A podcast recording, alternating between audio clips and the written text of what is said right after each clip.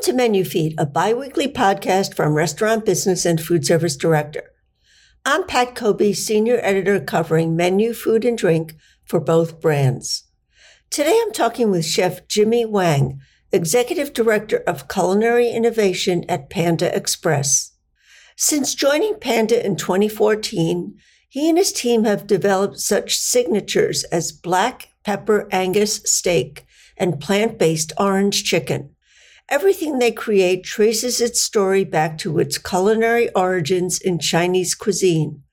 But the dishes also have to be approachable and comforting to American diners, whether they live in California or Arkansas. Chinese flavors with American tastes is Panda's secret sauce. Throughout the twenty twenty-three Lunar New Year celebration, which begins on January twenty-second, the chain is offering special family feasts with symbolic foods, digital games with prizes, and an expanded interactive cultural package for educators. Listen as Chef Jimmy describes what each of these foods means, shares how he celebrates with his own extended family, and talks about what he's exploring next, including an exciting trip to Taiwan with some of his team. Welcome, Chef Jimmy. Thanks so much for joining me today. Hi, Pat. Thank you for having me. So let's start by you telling me a little bit about your culinary journey that brought you to Panda Express. Sure. So let's start with the very beginning. I was born and raised in Taiwan. Um, so we immigrated to the United States at the age of fourteen. This is back in nineteen ninety-three. And what that signific- uh, signifies is, is that I was always been surrounded by good food and excellent, delicious things, uh, just in, in terms of my childhood. And so I was always brought up and surrounded with awesome deliciousness. And, you know, from that point, I was able to uh, graduate and then look into different professions. But you know, the significance of getting into culinary, really uh, two things I want, uh, two people I want to thank. Uh, one person is my wife, and the other person is actually my my mother.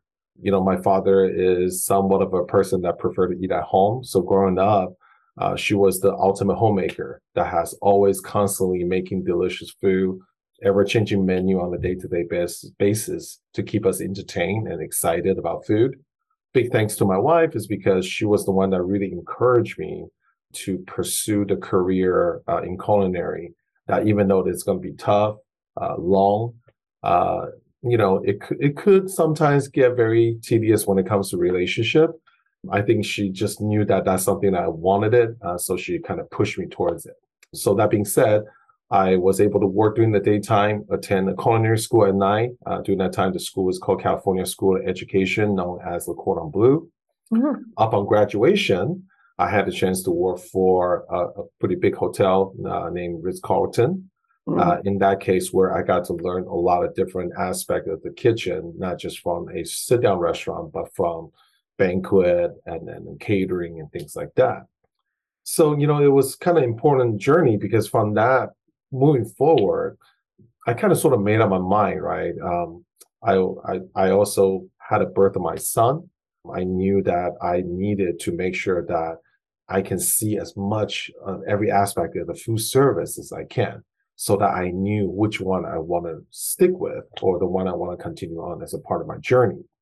So luckily, I was able to work for different types of establishments, from chain restaurants to small mom and pops, and then you know, essentially led to me opening my own place. Um, oh. Just really wanted to try. I was young, mm-hmm. ambitious, just thought that, you know what, why not, right? Uh, put right. in everything I got. Somehow was able to convince my wife about it.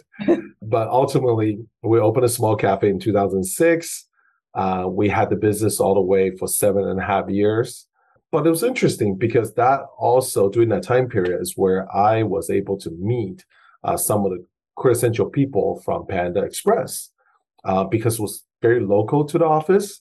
So I was able to meet uh, different departments, uh, different people from the office, where eventually introduced myself to the opportunity to become a consultant and a contractor uh, oh. for the Panda brand. Subsequently, uh, led me to this pretty big project in twenty fourteen, where I helped to design the menu for our Panda Express Innovation Kitchen in Pasadena. Mm-hmm. Uh, is one of a kind, currently still open, currently is the only location that we are continuously testing new menu items with the guests. Hmm. So it's with the success of that project, I think I did okay. Uh, so I, I was offered a full-time position to come in and think about and also focus on culinary innovation for the Panda brand. And what was the name of your cafe? You're going to laugh. We, we we thought about all the, the coolest name in the world, but what we end up going for is something very funny and catchy. Uh, we call it Hot Stuff Cafe. And the reason why it's called a Hot Stuff Cafe is because on the menu, we used to serve a hot sizzling skillet of steaks. Uh, this is something that like very nostalgic to me and my childhood. And I really want to share that with the community. Mm-hmm. Um, so therefore, you know, hot stuff, right? It's going to burn your hands. And just thought it was funny to kind of keep it that way. Yeah, definitely. And now that you're at uh, Panda Express, are there some signature dishes that you created as the chef? Yes. Um, fortunately, we were able to create a lot of, of fun, delicious, but also a lot of storytelling dishes. And I think the one I, I want to point out, it happens to be uh, our ang- uh, black pepper Angus steak. Mm. So this dish is a premium dish. Uh, we use Angus steak. And the sauce is very unique because it has the pepperiness, but it's savory, it's garlicky, uh, but it also had a subtle sweetness to it. And why is this dish such a signature with significance is, again, is me wanting to make sure that I can make a dish that translates from maybe my childhood, maybe my nostalgia for this particular taste with a wider audience. And combining that sort of experience with sort of what Americans could probably enjoy, which is a kind of the surrounding or the setting of a steakhouse, right? If you think about it, it's a premium, nice cuts of protein with some nice, fresh, crisp veggies and a delicious sauce on top of that. So just the two cultures combined together, we created this black pepper Angus steak. Uh, no kidding. I, it took me nearly five years in development until we were finally able to launch it. Wow. Well, it's making me hungry just hearing about it. And it's lunchtime here on the yeah. East Coast. So. And so I know that the theme of Panda Express is, or their menu is Chinese flavors with American tastes. And that's been like the guiding principle all along. So how does that, what does that exactly mean? And how do you conform to that? So when we think about our cuisine, you know, it's American Chinese, right?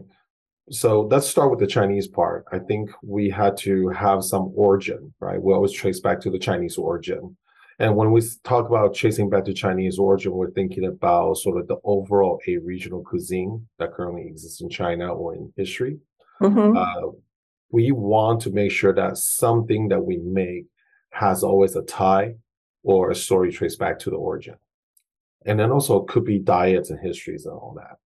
And then second part of it is that, hey, because we're the United States, it's a huge melting pot when it comes to culture, right? There's a lot of uh, global influence to what, who we are today and also what we eat on a day-to-day basis. Mm-hmm. So how do we capitalize on that? How do we infuse? How do we take something that other culture has done really, really well, but somehow be able to incorporate into the food that we're creating here today? And the last part is the American perspective. And I think that speaks to sort of who am I serving, right? Who are my customers? Who are the people that will be able to enjoy this? And the important part of that is about the palate, right? It's that the people in California has to be able to enjoy it just as much as the people that currently lives in Arkansas or, or Tennessee, right? So it has to be approachable. It has to be in a way that provide a certain level of comfort when they when they step into our restaurant. Mm. And how many restaurants are there across the country? Well, we're happy. I'm happy to share with you that we are worldwide. First of all, we're over oh, okay. in twelve different countries, uh, and we're at a little over two thousand five hundred locations. Wow. Sounds amazing that you can make food on like a quick service model for that many restaurants. It's just amazing. And quality, you know, authentic food. Yeah, we, we really take pride in that. Uh, we have a fantastic operation team. They are out there uh, in the front line, uh, working every day, working really, really hard. And obviously, we have a very strong supporting team as well. Mm-hmm. uh, but again, for us, it's really about be able to take the culture that we have and then be able to translate the culture through the food that we have. And so as we continue to expand, I think we're only going to continue to open more and then reach more areas. Great. Well, I know that orange chicken is probably one of your best known dishes, and you created a plant-based version that tastes really close to the original. You mentioned it took five years for the Angus steak dish. How many years did it take to make that plant-based orange chicken? Because it's, you know, I actually had a chance to taste it when you first introduced it, and it was really um, so close to the original. You never would have guessed that it was plant-based. So the first thing I, I have to ask is, at least, are you telling me you like it? Oh, yeah. I thought it was really good. Good, good, good. That's good to hear. So the the journey of Black Pepper Angus Day, I think why it took five years was, I think the the profile of black pepper isn't as approachable, right? And so it took time to continue to uh, uh, finesse it and also make it, refine it, right? But for our plant-based orange chicken, it, it, there's a couple things we looked at, all right? Number one thing is, well, first of all, there's a status, right? Orange chicken, it's everybody's favorite. So when we make a plant-based version, it better meet that standard. Mm-hmm. Uh, so for us, we focus a lot on texture and flavor. We want to make sure that it still translates, right? Because that's what people are expecting. The work that's also done is that we, you know, hold a very high regards to the quality. So during this time, we were doing co-development with Beyond Meat, and we were in there every step of the way from the sort of the plant-based substrate, which is the inside, you know, quote-unquote chicken, mm-hmm. uh, to the coating system that is proprietary information or proprietary blend formula that belongs to Panda, Panda only. And of course, our signature sauce when you combine it all together. Um, sort of in that combination, everything encompassed together becomes sort of our, sort of the newest plant-based favorite for our guests. And is orange chicken your bestseller? Currently is. Mm, I, I don't want to shoot out a number, but I would say, I would say, you know, thirty, maybe a little over thirty percent of our choices by our guests. Mm, interesting. And with so many locations, how do you figure out what dishes will work on such a large scale? Great question. I think the idea is always great, right? Any idea, any innovation, any concept is always great.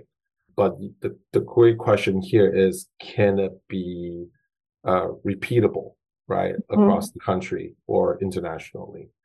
So stage one, um, from when we had the conceptual idea, we actually used the location I mentioned earlier, the, Pas- mm. the Pasadena location, which is the Panda Express Innovation Kitchen. It's becoming sort of the live laboratory for us. So whenever we have this fun idea that we maybe come up with a generalized recipe, or sort of we believe it's already at a position where we're ready to share with our guests, we'll take it there. We'll actually serve it. Um, sometimes it could be short as three weeks, uh, as long as three months, right? Mm-hmm. But the idea, again, is just get that a little gut check, a little preview to the guests, just to learn how people react to it, right?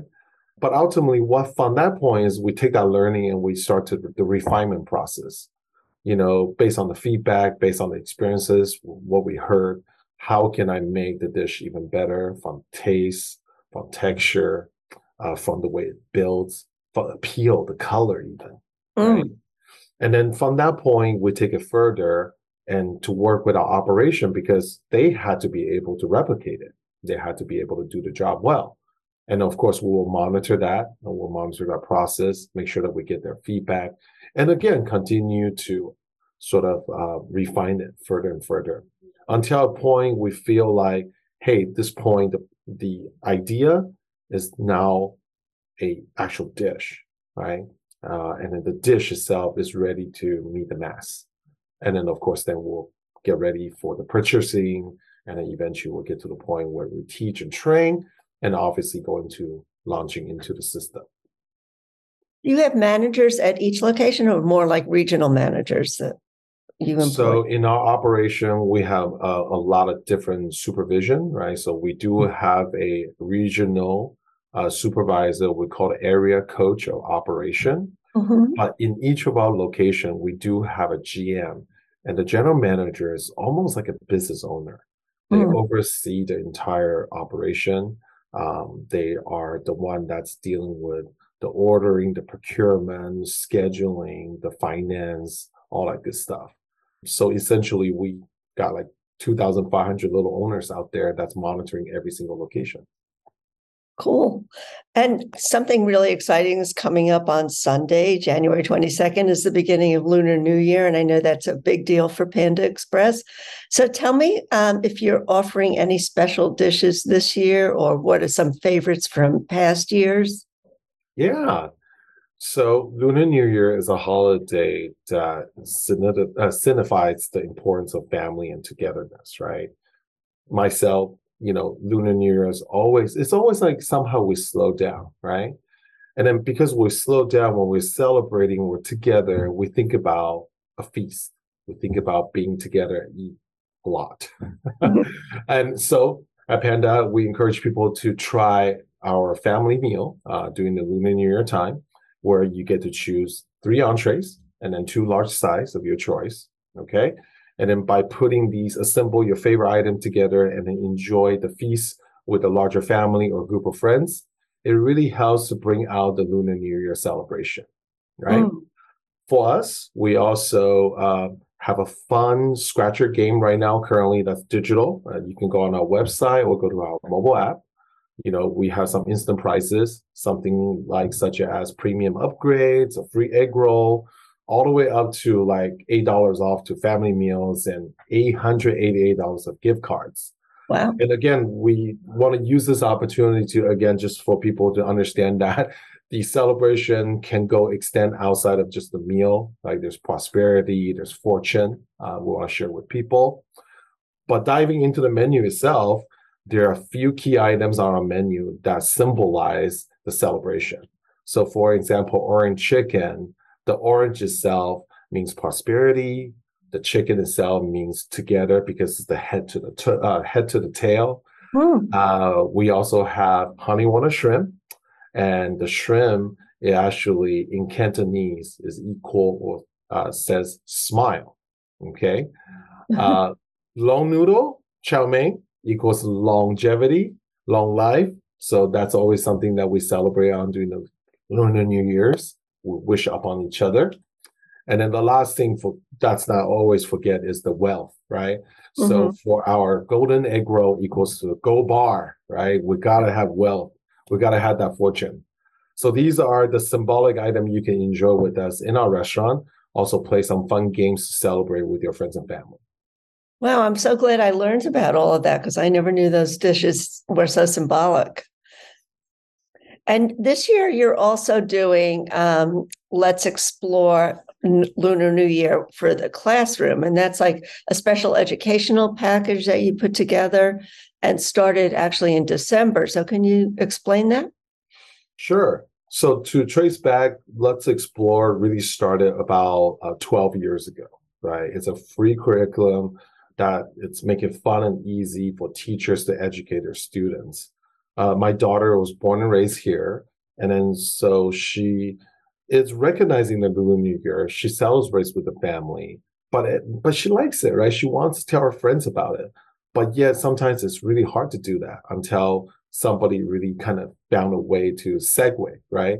Mm-hmm. And then so, you know, a lot of school now are having culture days, culture celebration days. And so this is just, again, for us to Uh, provide the material, the opportunity to enrich the tradition, uh, and then to educate this tradition with the mass, right? Uh, over the pandemic, we completely digitalized it. So now the Let's Explore, Let's Explore program is actually a little bit more interactive.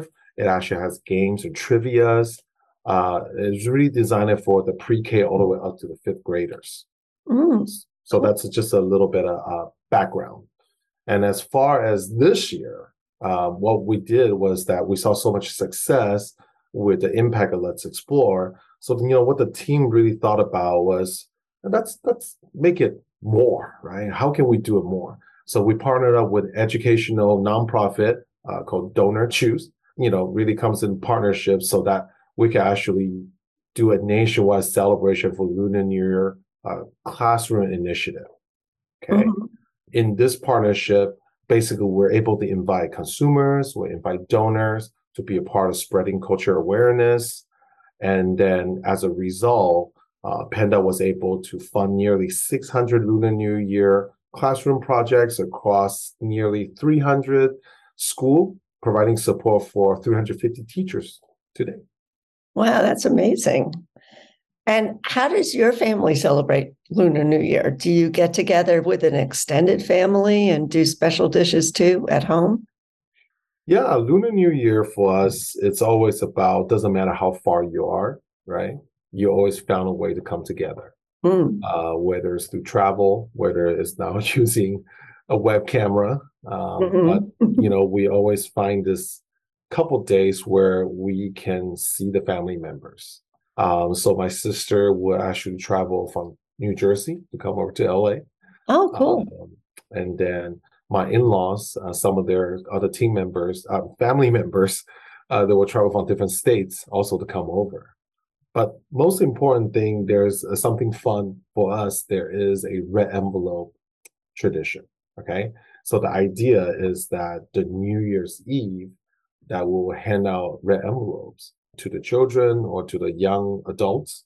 And then the idea is that you're supposed to take whatever the money is in there, right, the red envelope itself as a fortune, to sleep under your pillow. Oh. And what that means is actually you are uh, pressing or sleeping and resting on a good fortune, so that the next morning when you wake up into the new year and then you open up your fortune, it's supposed to resonate and stay with you for the entire year to come. What a great tradition. I love that. Yeah.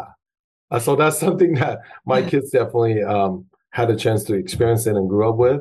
And when they try to explain that to their friends, first, they didn't quite understand it, but eventually at some some point, they they get the idea right behind that. And then uh, it's symbolic, and it's also just in general, it's really a lot of laughter, joy, celebration, mm-hmm. be a part of a community, right? So this has always been a larger deal. Like when we celebrate Lunar New Year, we don't just want to celebrate at the household. We want you to come. We want the neighbor to come. And mm. we're saying hi and greet the neighbors. And that's what Lunar New Year is about. Interesting. I love that. And as twenty twenty-three gets underway, what are you lo- most looking forward to, both professionally and personally? Are you doing any new dishes that you could reveal, or are those top secret? Well, personally, I'm about to take a trip back to Taiwan. Uh, oh, so wow. Really, that's really looking forward to that. Uh, it's at the end of February. I'll be spending eight days in Taiwan.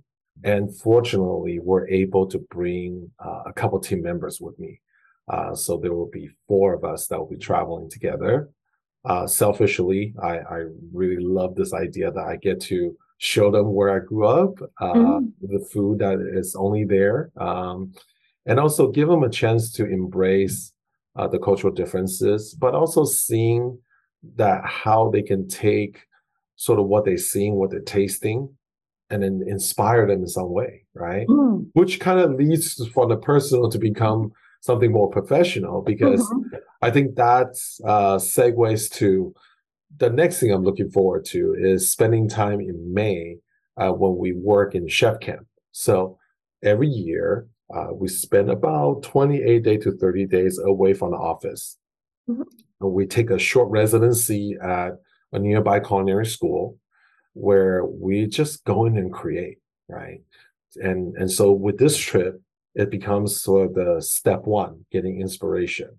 And then step two, we're going to take these inspiration into this laboratory and start to incubate ideas.